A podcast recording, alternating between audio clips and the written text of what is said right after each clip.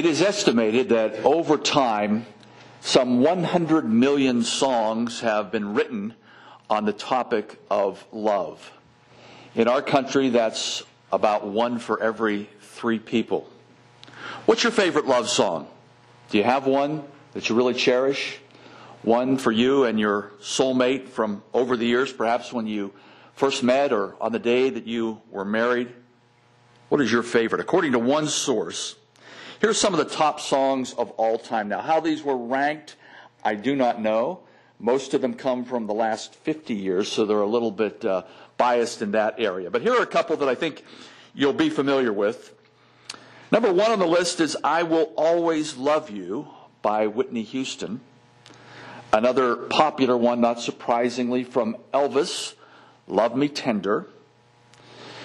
Another one, Endless Love, from that sappy Brooke Shields movie years ago. Lionel Richie and Diana Ross did that one together. How Deep Is Your Love by the Bee Gees. And I Honestly Love You by Olivia Newton John. Perhaps one of those is your favorite and can probably uh, sing the tune in your head. These are all quite familiar, I would think. Not every love song, though, has the word love in the title.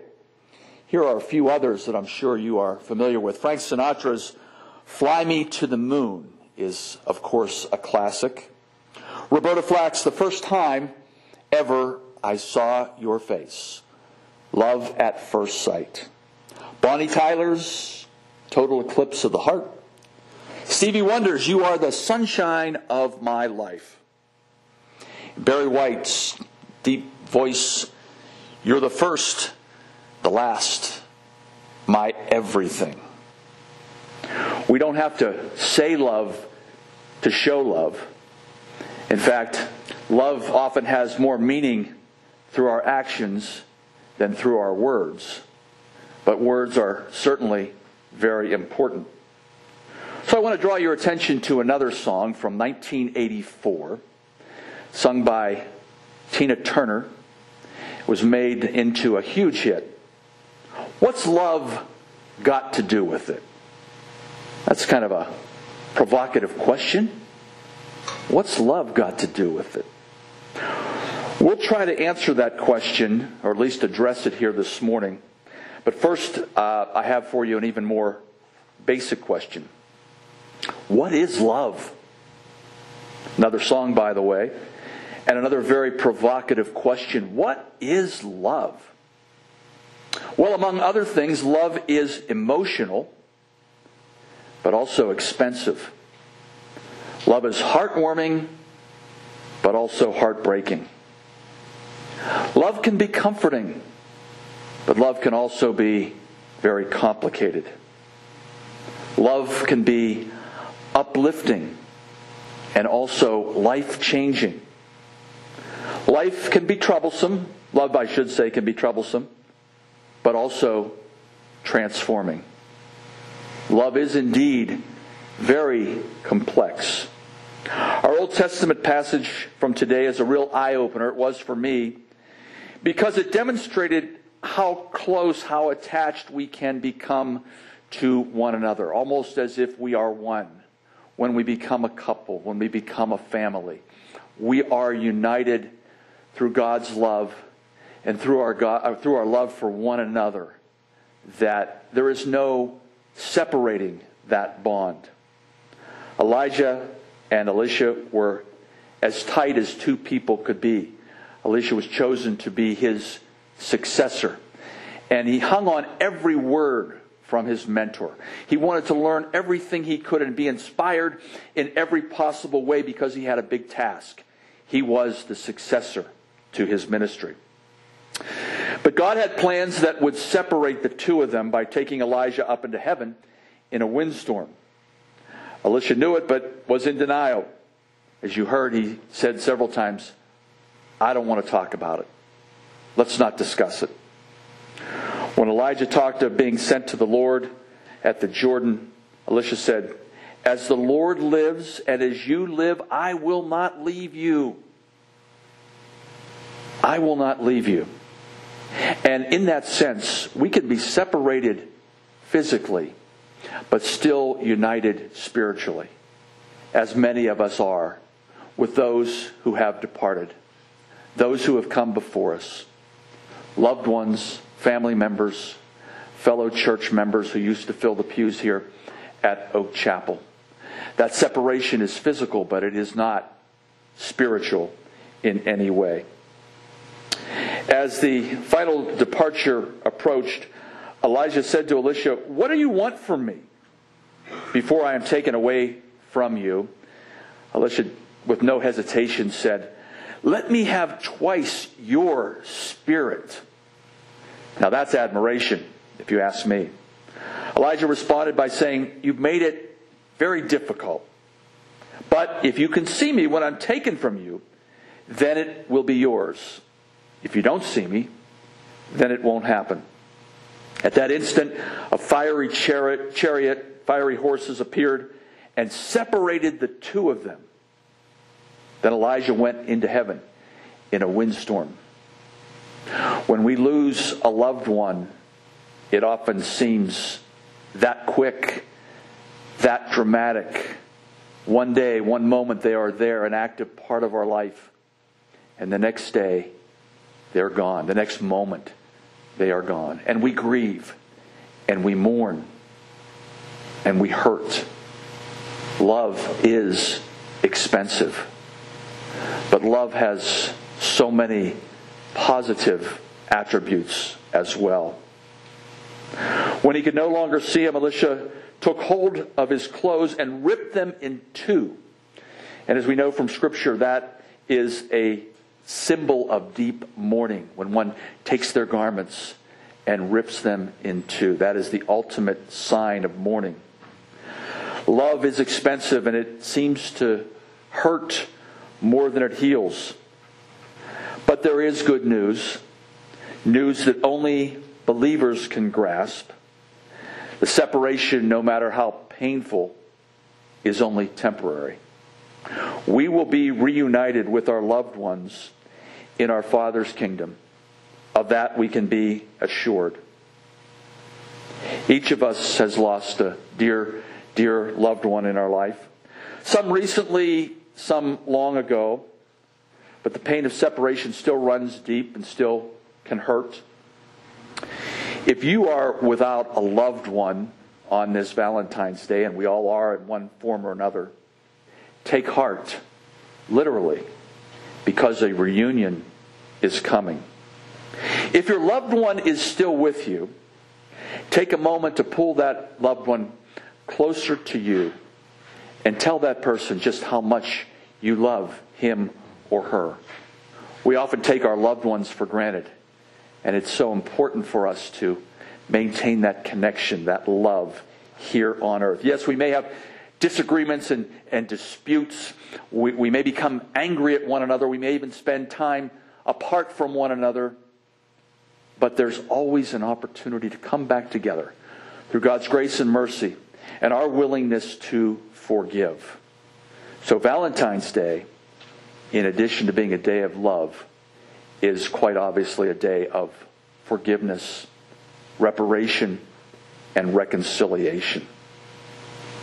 If you are without a loved one and feel lost and alone, take heart because God is a true, divine, living, and loving God. How can I say that, you ask? Well, perhaps I can't, but the Word of God certainly can. Mark made sure that we would hear the good news based on the supernatural experience witnessed by Peter, James, and John high on a mountain alone with Jesus. It was there that the transfiguration took place. Jesus' clothes became dazzling white, whiter than anyone in the world could bleach them. And before them appeared Elijah. Yeah, that same Elijah from the Old Testament, and Moses as well.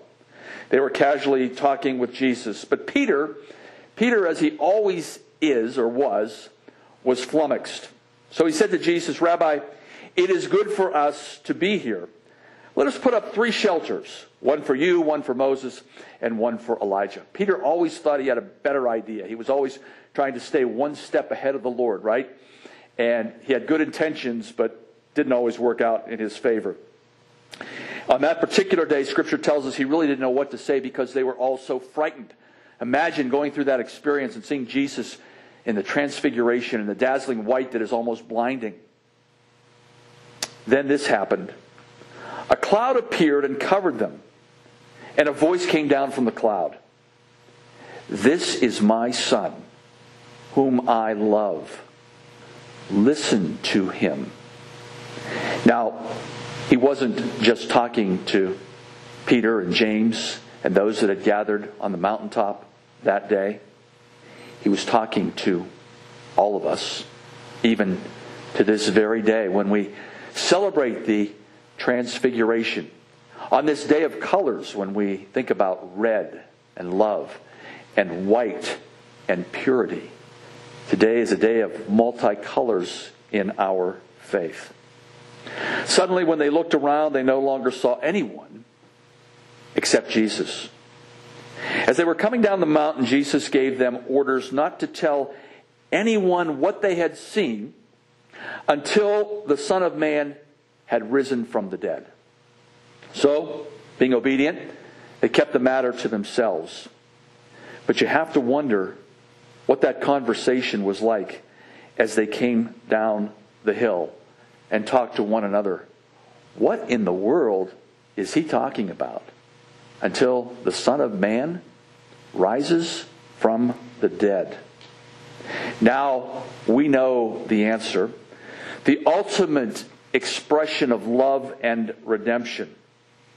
So we go from a secular day of love on this Valentine's Day, and I'm so glad it came on a Sunday this year, to a sacred day of solemnity this coming week on Ash Wednesday when everything changes. The colors change again from red to purple, from white to black to darkness.